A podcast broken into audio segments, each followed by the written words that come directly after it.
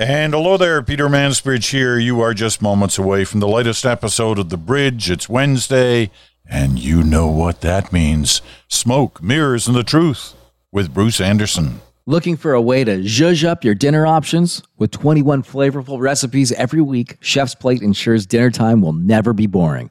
Our menu includes easy and quick 15 minute meals and favorite classics, including vegetarian options and more. We don't compromise on the yum factor. Each Chef's Plate box comes with pre portioned ingredients measured out perfectly for your meals. Say goodbye to wasted produce and hello to saving money. Go to chefsplate.com and click the sign up button and apply the code The Bridge. That's The Bridge for 50% off your first two boxes.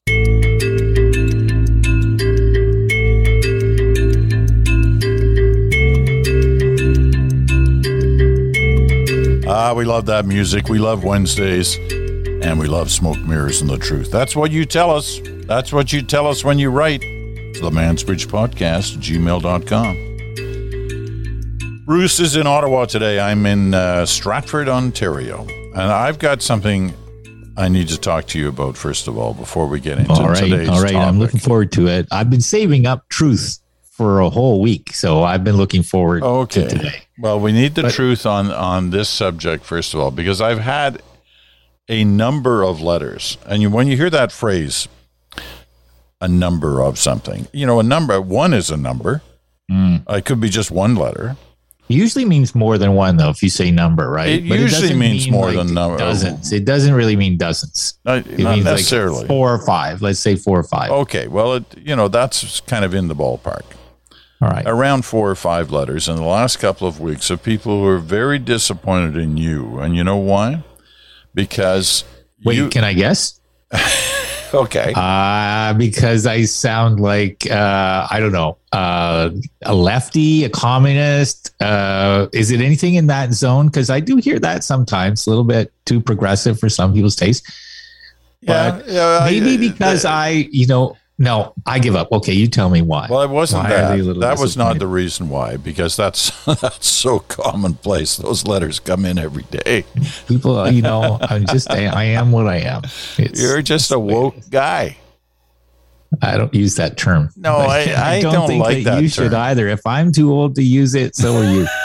I'm definitely too old to use it, but I can spell it. That's what I. That's the one thing I've always liked about that word is I can spell it. All right. Well, look, if you're about to break my heart with No, the criticism, I'm uh, not- no, let's hear the four or five and, and here, let's get on here with it it. is. Here it is. This is the issue. Why does the radish farmer never tell us any more about the radish farm? Like he was so big and excited Seasonal. about this Seasonal. all summer and then suddenly disappeared.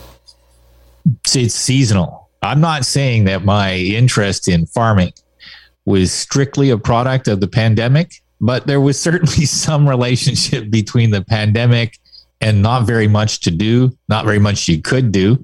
And spring was arriving and uh, needed to get outside. So it's a good question. It's a good question. And as you know, um, next spring, I'm hoping to spend a little bit of time in Scotland. And you probably are as well. Absolutely. And so I'm just now starting to think about what does farming next year want to feel like.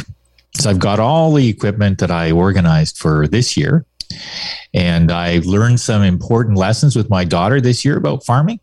And so we haven't talked about it because there's been so many other things to talk about. But um, I'm I'm I don't hear it as a criticism. I hear it as an invocation to to come back with more farming stories at some point at the right time. Okay, but I guess the question is like, what has happened to the radish farm? Like, if I went out there today, what would I see? Has it all been like? Did you Oh, do yeah. all the kind of stuff that Yeah. farmers do at the end of the year to get ready for the next year?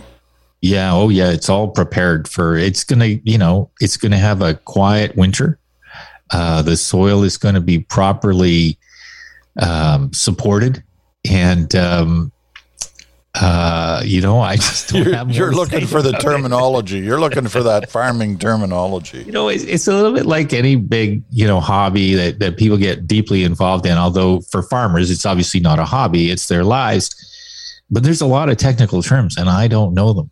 It's like if I talk to people who are sailors and they have all these terms for uh, sailing. I don't understand all the terms. And so I'm still learning on farming and I don't have all the right words, but I have all the good intentions. All right. So you haven't given up on radishes. No, You'll be back no. at it again next next year. No, and I I do find it interesting that radishes are what kind of sparked a lot of the imagination of people as they reacted to it. If I'd said, you know, which I did plant a lot of tomatoes, it, I don't know if people would have reacted as much. Radishes, though, something about it. I think it's a good word. It is a good word, and they they embraced it. They embraced the fact that the uh, the bridge has shown its diversity in terms of the people who are appear on the program and Right. range in professions from epidemiologists to, to radish farmers and Radish every- and everything in Very between. good. All right. I want to talk a little bit about yesterday about the speech from the throne. Um, I, I, before we get to the content, such as it was, I want to talk about the optics. I mean, eh, first of all, the whole, and it's more than optics for Mary Simon. It, you know, it was such, it was such a moment for Canada to see the Governor General, an Indigenous person, sitting in the throne chair, reading the speech from the throne in three different languages. And I thought she was fantastic, and I thought um, it, it was it was such an important moment for Canada, and such an important moment um, for the uh, Inuit to see one of their own in that role, and obviously because of many of the things she was talking about in that throne speech related directly to to her experiences and her concerns and her desires for the future for um, this country.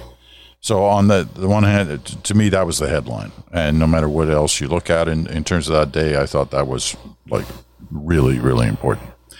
Here's what I didn't like about the day. I thought, uh, in terms of the optics of the moment, and having covered these myself for like 40 years, uh, you got caught up in the past with the pomp and pageantry of it all. Um, and we'd spent a lot of time, you know, talking about what it all meant and what the traditions were and why they do certain things and the, you know, black rod and the knocking on the door and all of that stuff. But yesterday, it looked, for a number of reasons, it looked so out of place with today's world and today's concerns.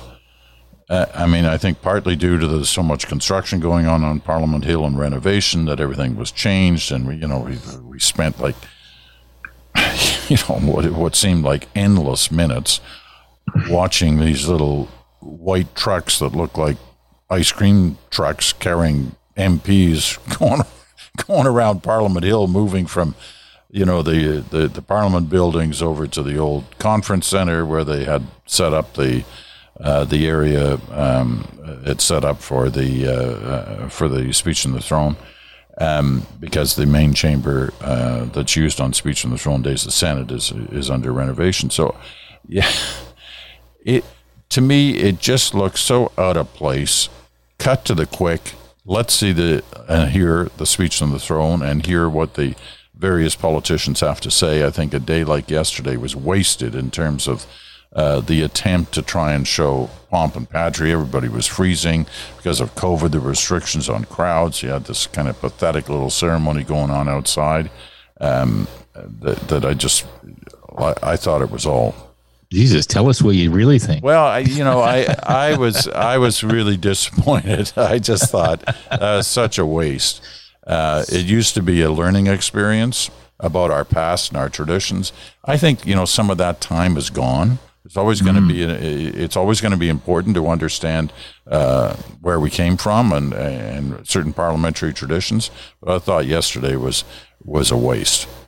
And then we get to the content. But I, why don't I let you um, uh, say well, you know, what I, I think, first that of all. it's all a question of expectations in a way. I mean, I, I've I've been watching the TV show that is the House of Commons uh, or Parliament since 1978, and for I would say the last 30 of those years, it's been the worst TV show on offer. and the throne speech is the worst episode of the worst TV show on offer all the time. Always has been. Um, you know, maybe you can recall a day when you liked people showing up in a horse drawn carriage. Uh, but I didn't like it as a TV show then. I thought it was kind of silly. Um, Better so, than gas powered. Uh, you know what? I, I don't know. I don't know. I can't really judge it. I just think it's a garbage TV show. And really, you know, the, the best news is that most people didn't do what you did yesterday, which is try to watch the worst episode of the worst TV show. They just consumed, if they consumed anything, uh, just a little bit about what the what the government said. And uh, I kind of felt like, first of all, I was wrong let me just uh, let me get this wait, out of the gate here. Wait a minute. let me week, record this. Let me just push the record button on this one to make right? sure that we last week when we talked you were wrong. Do you want to start back at that again? Yeah, I, I should. Let's take two. I was wrong, and where I was wrong was last week when you and I and Chantal, I think, were talking. Maybe it was the time that you and I were talking on Wednesday. I said, "Well, I'm looking forward to what the surprise will be in the throne speech." And what a goof uh, I was to say that because I thought, okay, they're being kind of quiet and understated about what's to come in the throne speech. And usually, when politicians do that, it's because they've got a trick up their sleeve, something that they're going to bring forward, and everybody's going to go, wow, today was newsworthy. I'm really interested in that. I didn't see that coming. And they did exactly the opposite of that. They, they basically gave a throne speech that the worst criticism of which I think is, well, they said they were going to do what they campaigned uh, saying that they were going to do. And I think that while that may be disappointing for people who are looking for drama in a throne speech, first of all, I can think of almost anything else I would have done yesterday that would have given me more drama than a throne speech, even without the fact that this was a low drama throne speech. But I think it reflects the fact that the government knows a little bit where Canadians' heads are at, which is just do the work. Just get your head down, do the work. Tell us what the priorities are again, if you must. But the throne speech isn't like we're going to go in and build a boat, and then by the end of the throne speech, we're going to float the boat. It's it's a speech that says, "Welcome back. Here's what we're going to do in terms of the legislation that we're going to try and get done over the coming months." And in that sense, I kind of felt it was dull but refreshing. Uh, refreshing in the sense that politicians were kind of putting aside the idea of let's find language that sounds even more epic and therefore less believable for a lot of people, but just kind of let's get our heads down and do the work. So that's my take. Well, you know, I, I didn't. I, I always I, I found it funny because you know it's what's odd for me is I watch it through a whole different lens, having sat there for all those years doing doing the thing, and, and thinking, "Oh, this is really relevant. This this is like really important," and then seeing it the way I saw it yesterday, which was through a very different lens. But one of the things that that, that happens on on Throne Speech Day, that when when the networks sign on, uh, whether it's TV or radio, they spend a lot of time saying this is just an outline of the government's agenda. There won't be any real details in this. And then it then it comes out and they start hammering away right. Well, there's no details. like where were the details? Right, right, right. I've I've right. been there. I've seen that movie. I've been yeah. part of that movie before. But yeah. it is crazy.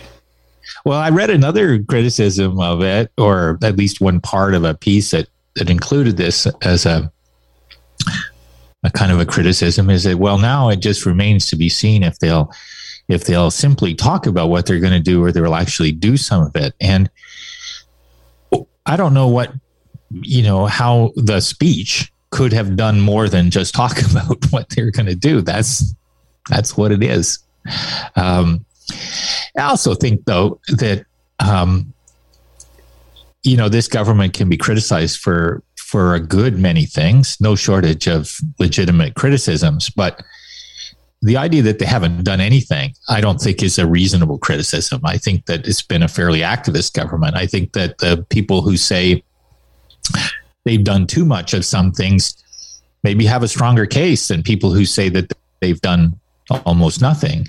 But that's you know that's maybe for another day. I, I think that the priorities that they that they described were conditioned by a couple of things, um, both of which were un- unstated.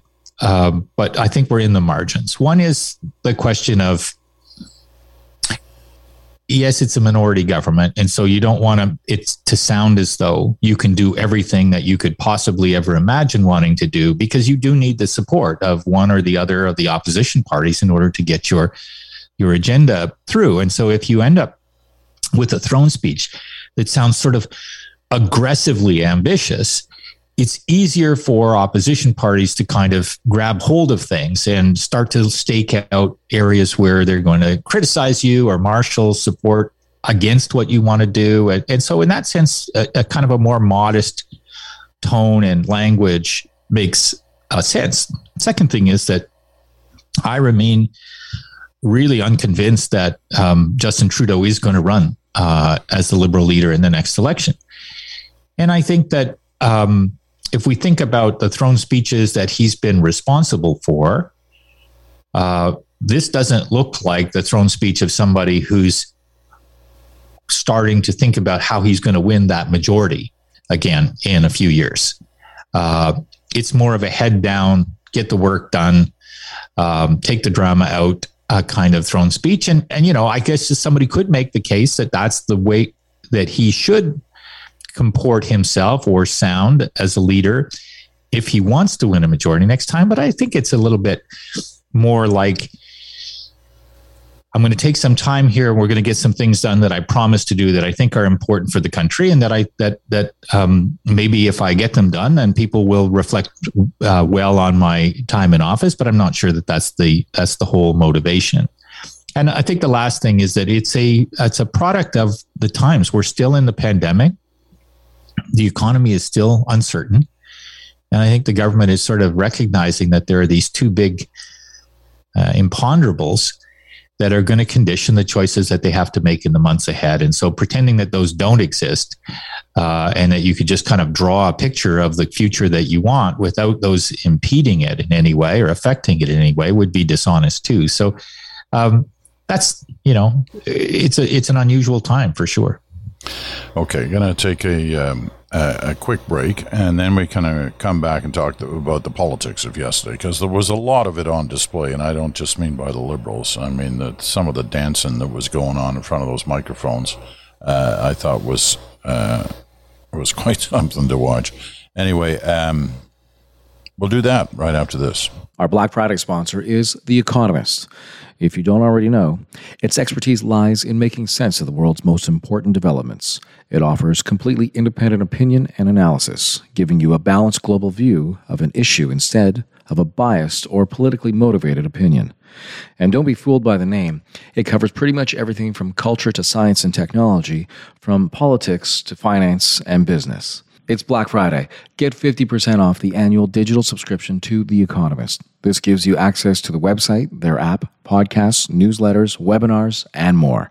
It's a great offer, and we think it'll make a difference the way you see the world. There's a reason world leaders read it. We hope you will give it a try. Just visit economist.com slash bridge50 to get 50% off your first year, including full access to the app and economist.com. That's economist.com slash bridge50, where 50 is a number, for 50% off your first year to enjoy The Economist whenever and wherever you want. Are you sugarcoating the effects of type 2 diabetes on your heart? The bittersweet truth is that diabetes affects more than just your blood sugar levels. It can impact many parts of your body, and that includes your heart. In fact, one in two people with type 2 diabetes die due to heart disease. If you have diabetes and a history of heart disease, there are medications that, along with diet and exercise, can lower your risk of dying from problems related to your heart and blood vessels. Talk to your doctor today and visit myheartmatters.ca to learn more. Brought to you by two of Canada's leading pharmaceutical research based companies. Looking to cook smarter and faster at home? Chef's Plate dinner boxes give you back the time spent on meal planning and grocery shopping by delivering everything you need to cook delicious meals right to your door. Each Chef's Plate box also comes with pre portioned ingredients measured out perfectly for your meals. Say goodbye to wasted produce and hello to saving money. Go to chefsplate.com, click the sign up button, and apply the code The Bridge. That's one word, The Bridge, to get 50% off your first two boxes.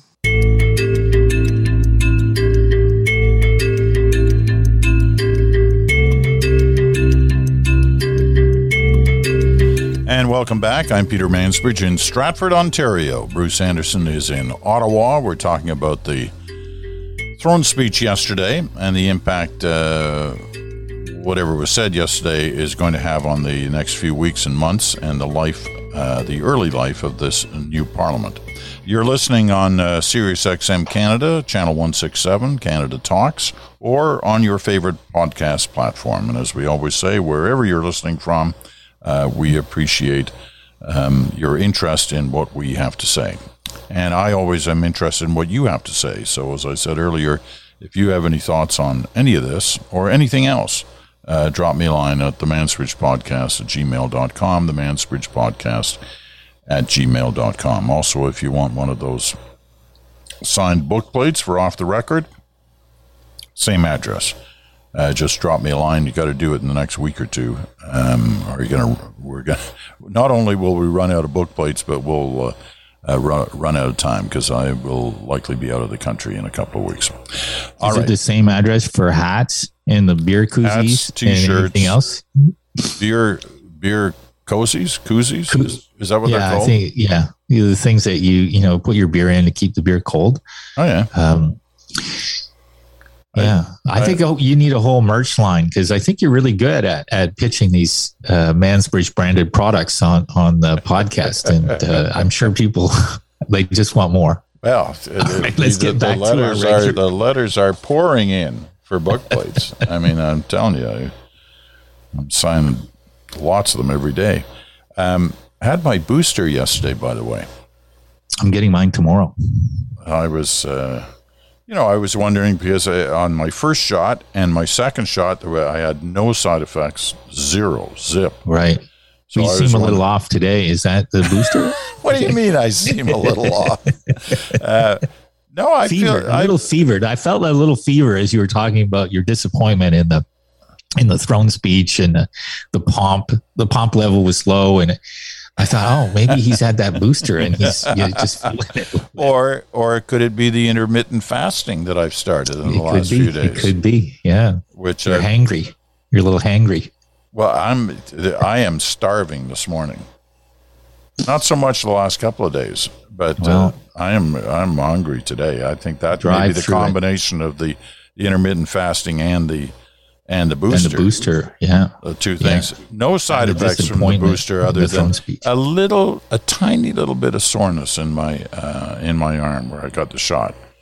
Um, but nothing, you know, didn't keep me up awake at night or anything like that. Did you get some nice Moderna or did you get the Pfizer? I get the Pfizer. I don't know. I apparently my pharmacist said that uh, you know unless you're AstraZeneca, and you've got to go now to an M- M- mRNA um, vaccine. That's me. Pick yeah. whichever one you want, uh, or whichever one the pharmacy or whoever you're getting it from has. But if you were already on an mRNA, um, you should probably stick with the pharmacist suggested that you should uh, that he was being told you should stick with the one you had last. So mm. uh, I I was AstraZeneca first go around, Pfizer second, and then so Pfizer again the third. Uh, and that's where we're at. Right. Well, and the other thing posted. about these boosters, apparently, you know, before it would take two weeks for the, the, the vaccine to take hold. This takes 48 hours. And then you're, nice. you're uh, you know, you're home free to, nice. to such an extent that you are with any vaccine. I mean, you go out dancing. You can do all the things you like to do. That's right. I'll be like in the throne speech the next time. I'll be I'll be driving go. the the ice cream truck with the MPs in it. That was there the most go. ridiculous thing I've ever seen. Anyway, uh, let's get back to substantive discussion. And mm-hmm. here's what I've found interesting. I'm looking forward to having your take. It is, as we've said many times, a minority government, and for the government to survive, they need the uh, support of at least one of the opposition parties. Basically, either the NDP or the um, the Bloc Québécois, and you know, on occasion, I, am sure they're going to have the support of the Conservatives uh, as well, depending on what the, the legislation is. But out of the gate, there's a you know a vote of confidence on the throne speech, and if they lose that vote, they uh, that's it. And you know the government falls, we go to another election. So there was a lot of brave talk yesterday based on a speech that they all knew was going to be the way it was, and they don't have the details until they start bringing in legislation. But the NDP leader who, for the last month, we've been hearing all this talk about they're in secret negotiations with the government about how to keep the government propped up and what that cost will be. Well, yesterday, Jagmeet Singh sounded like when he got to the microphone, like the last thing he would ever do was support the government, that he just ripped into this uh, throne speech, said it was vacuous, there was nothing in it, and on and on he went. But of course, when asked, "Are you going to support it?" he said, "Well, I got to wait until we have had a caucus meeting." Now, I don't know how he could support anything after the words he said, but it seemed to it seemed to me anyway, as the story unfolded, that in his back pocket there were two things. One, he wanted to look tough uh, for his own party and his own supporters across the country, that they would take on the liberals no matter what. And second, the bloc was probably going to support the government, and so he didn't. He didn't need to at this stage, anyway. And of course, then the bloc came up, and Yves Blanchet uh, did his thing at the microphone, and where he, crapped all over the throne speech too. But at the, at the end of the day, he said, "But you know, we're going to support it." So crisis over, and you know, whatever it was, half an hour, an hour of you know politics played out in front of the cameras. Everybody had their moment, and uh, off they went. And tomorrow will uh, be another normal day. Yeah, yeah.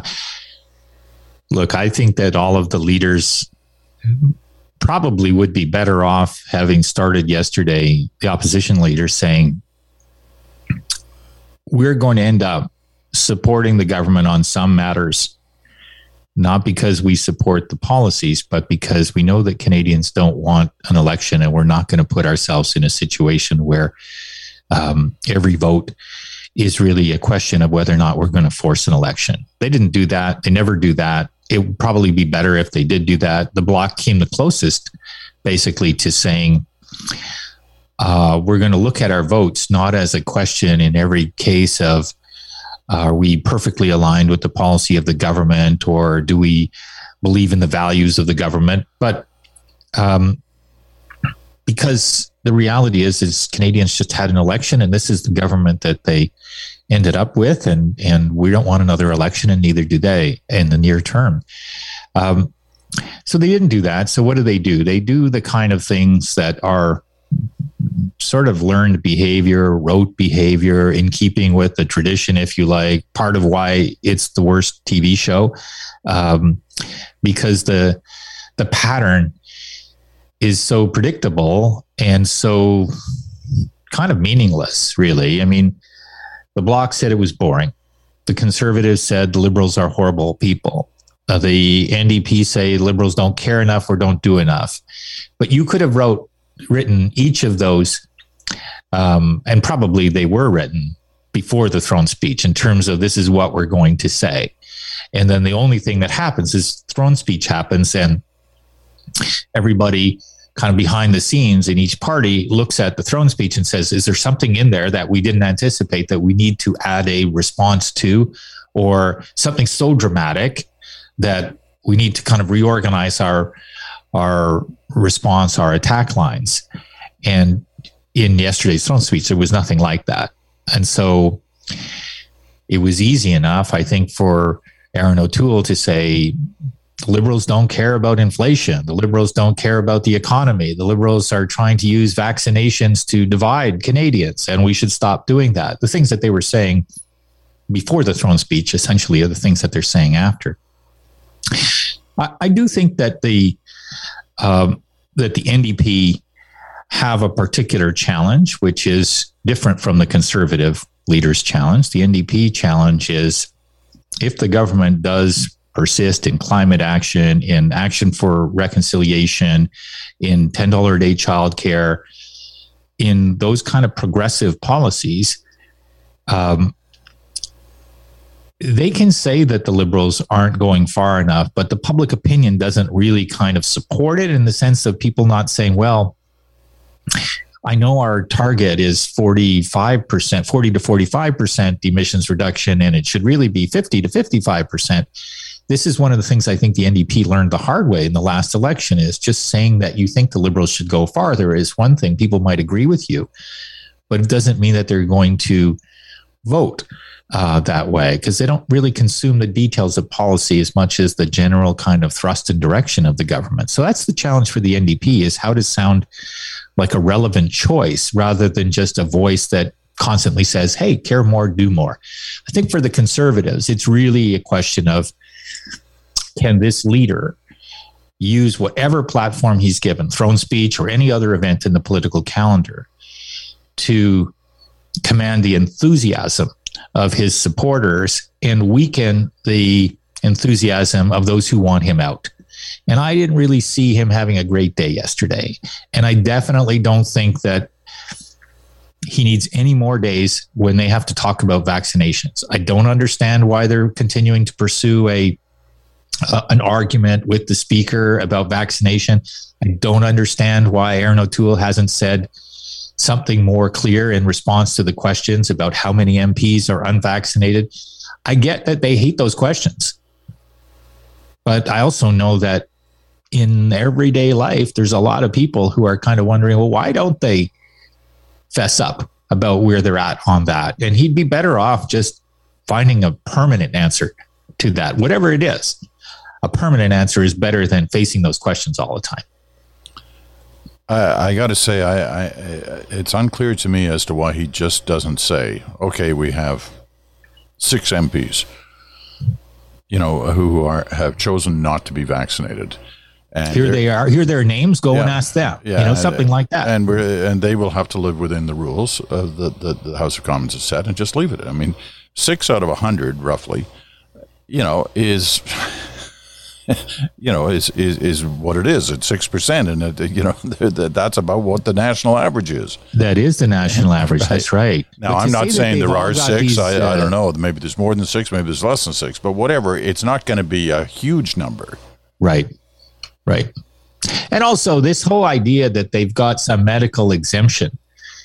You know, I know they got really mad at Mark Holland, who's a liberal whip, I think, or maybe the House, House leader. leader. Yeah.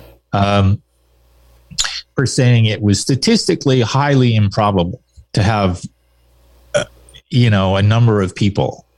Back to your what is a number, but a number of people in the in the caucus who have medical reasons for not being vaccinated.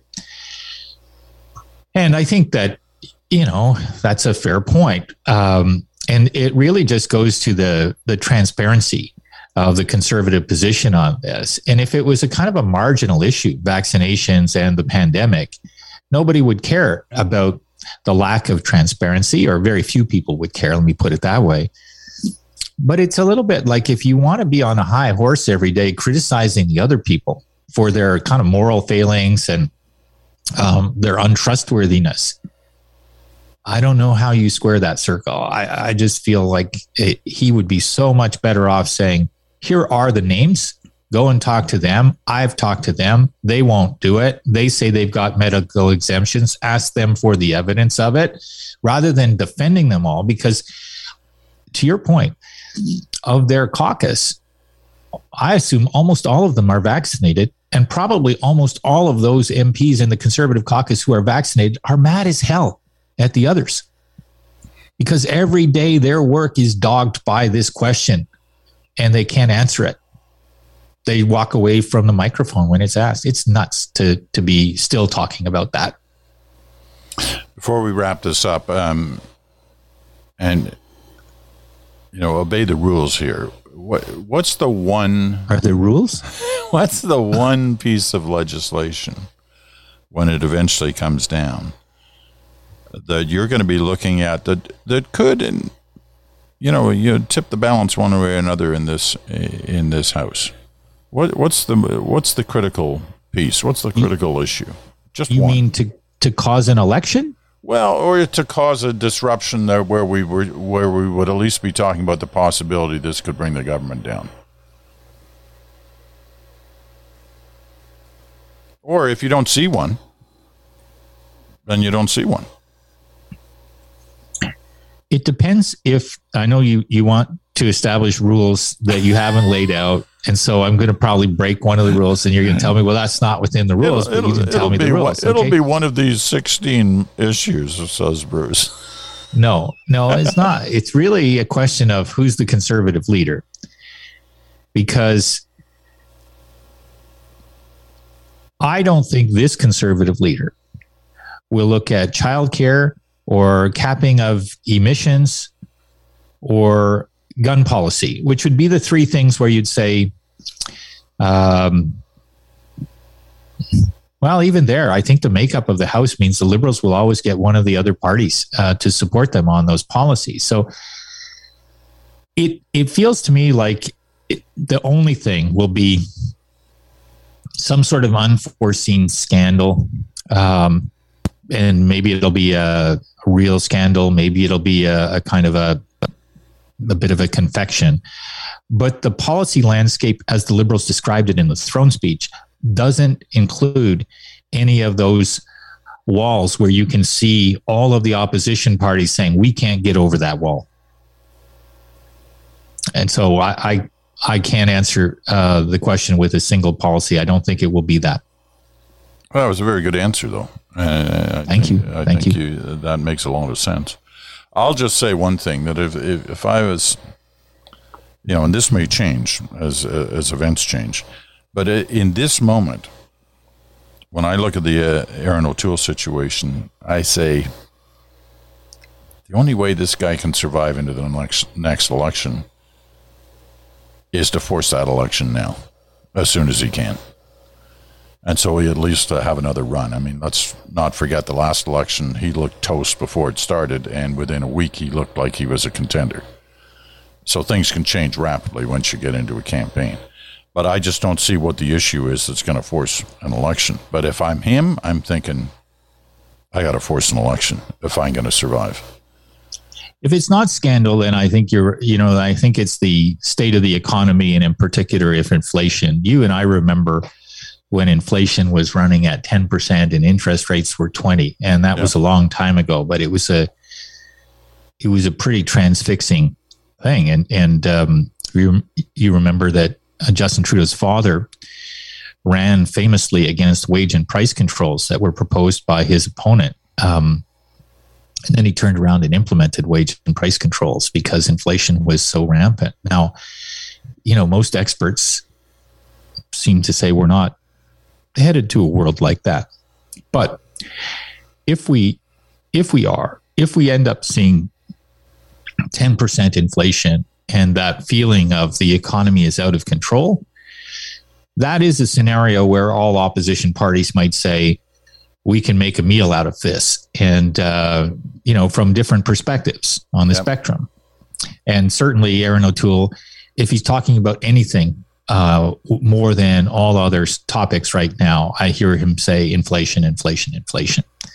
And it's a bet. Um, is it a bet that can go really wrong for him? Not really, in the sense that if inflation tames, people won't say, well, why did you spend so many months talking about inflation? They'll just forget that he talked about inflation and he'll have to find some new way of, of being relevant. Well, here's all I'll say on inflation is that for the last year, I've been raising the specter of the potential of inflation becoming an issue long before, back when it was still at 2%. Uh, and the experts um, didn't think I was uh, had anything going there. And they still think, many of them, that this is only a temporary thing and it'll be gone within, uh, literally within uh, months, if not. Uh, I liked how you year. used uh, like air quotes uh, around experts. Yeah. But the experts out there, you should know that Peter used the air quotes because you can't see it in the podcast, but he, he did the experts in air quotes. Well, I didn't want to mention you directly, so also, you didn't start with uh, "I was right," even though that's really the point of what you just said, and, No. and you could. we don't know it. We don't know whether I was right yet. Well, I thought. All I know is that for the last year, the big names in the economy, whether we call them experts or not, were saying this is not going to be as big an issue as some people are suggesting. And they're not saying that quite as loudly now as they were a year ago, right? but every every month that number keeps creeping up and it keeps getting higher. So we'll see where that ends. And uh, I, I totally agree with you. If if uh, if it continues up, then the opposition parties will make a meal of it, no question. Not just in this country, in others as well. It'll be a it'll be a Biden killer in the states. Uh, Yep. uh, with that. uh, There's no doubt. Okay, we're going to wrap it up. I did want to compliment you on the tremendous sound coming out of the worldwide headquarters of uh, Anderson um, Smoke Mirrors and the Truth Studios in, in Ottawa. Just like excellent Thank audio you. quality. Thank you. You know, I, I want to um, acknowledge that people have from time to time had to be patient as we tried to figure out a better sound solution. And for anybody who thought we weren't really working at it, we were really working at it. Peter and I spent a lot of time uh, on Zoom calls with technicians trying to figure out why uh, the sound wasn't quite what it uh, should be. And, and I and I hope it it is today. And I hope with the solutions that we put in place this week, it'll stay that way. Yep. Sounds great. All right. Take a 48 hour break and you'll be back with Good Talk with Chantal on Friday. Look forward to that. Bruce Anderson in Ottawa. I'm uh, Peter Mansbridge in Stratford, Ontario. You've been listening to The Bridge, Smoke Mirrors and the Truth. Thanks for listening. We'll talk to you again in 24 hours.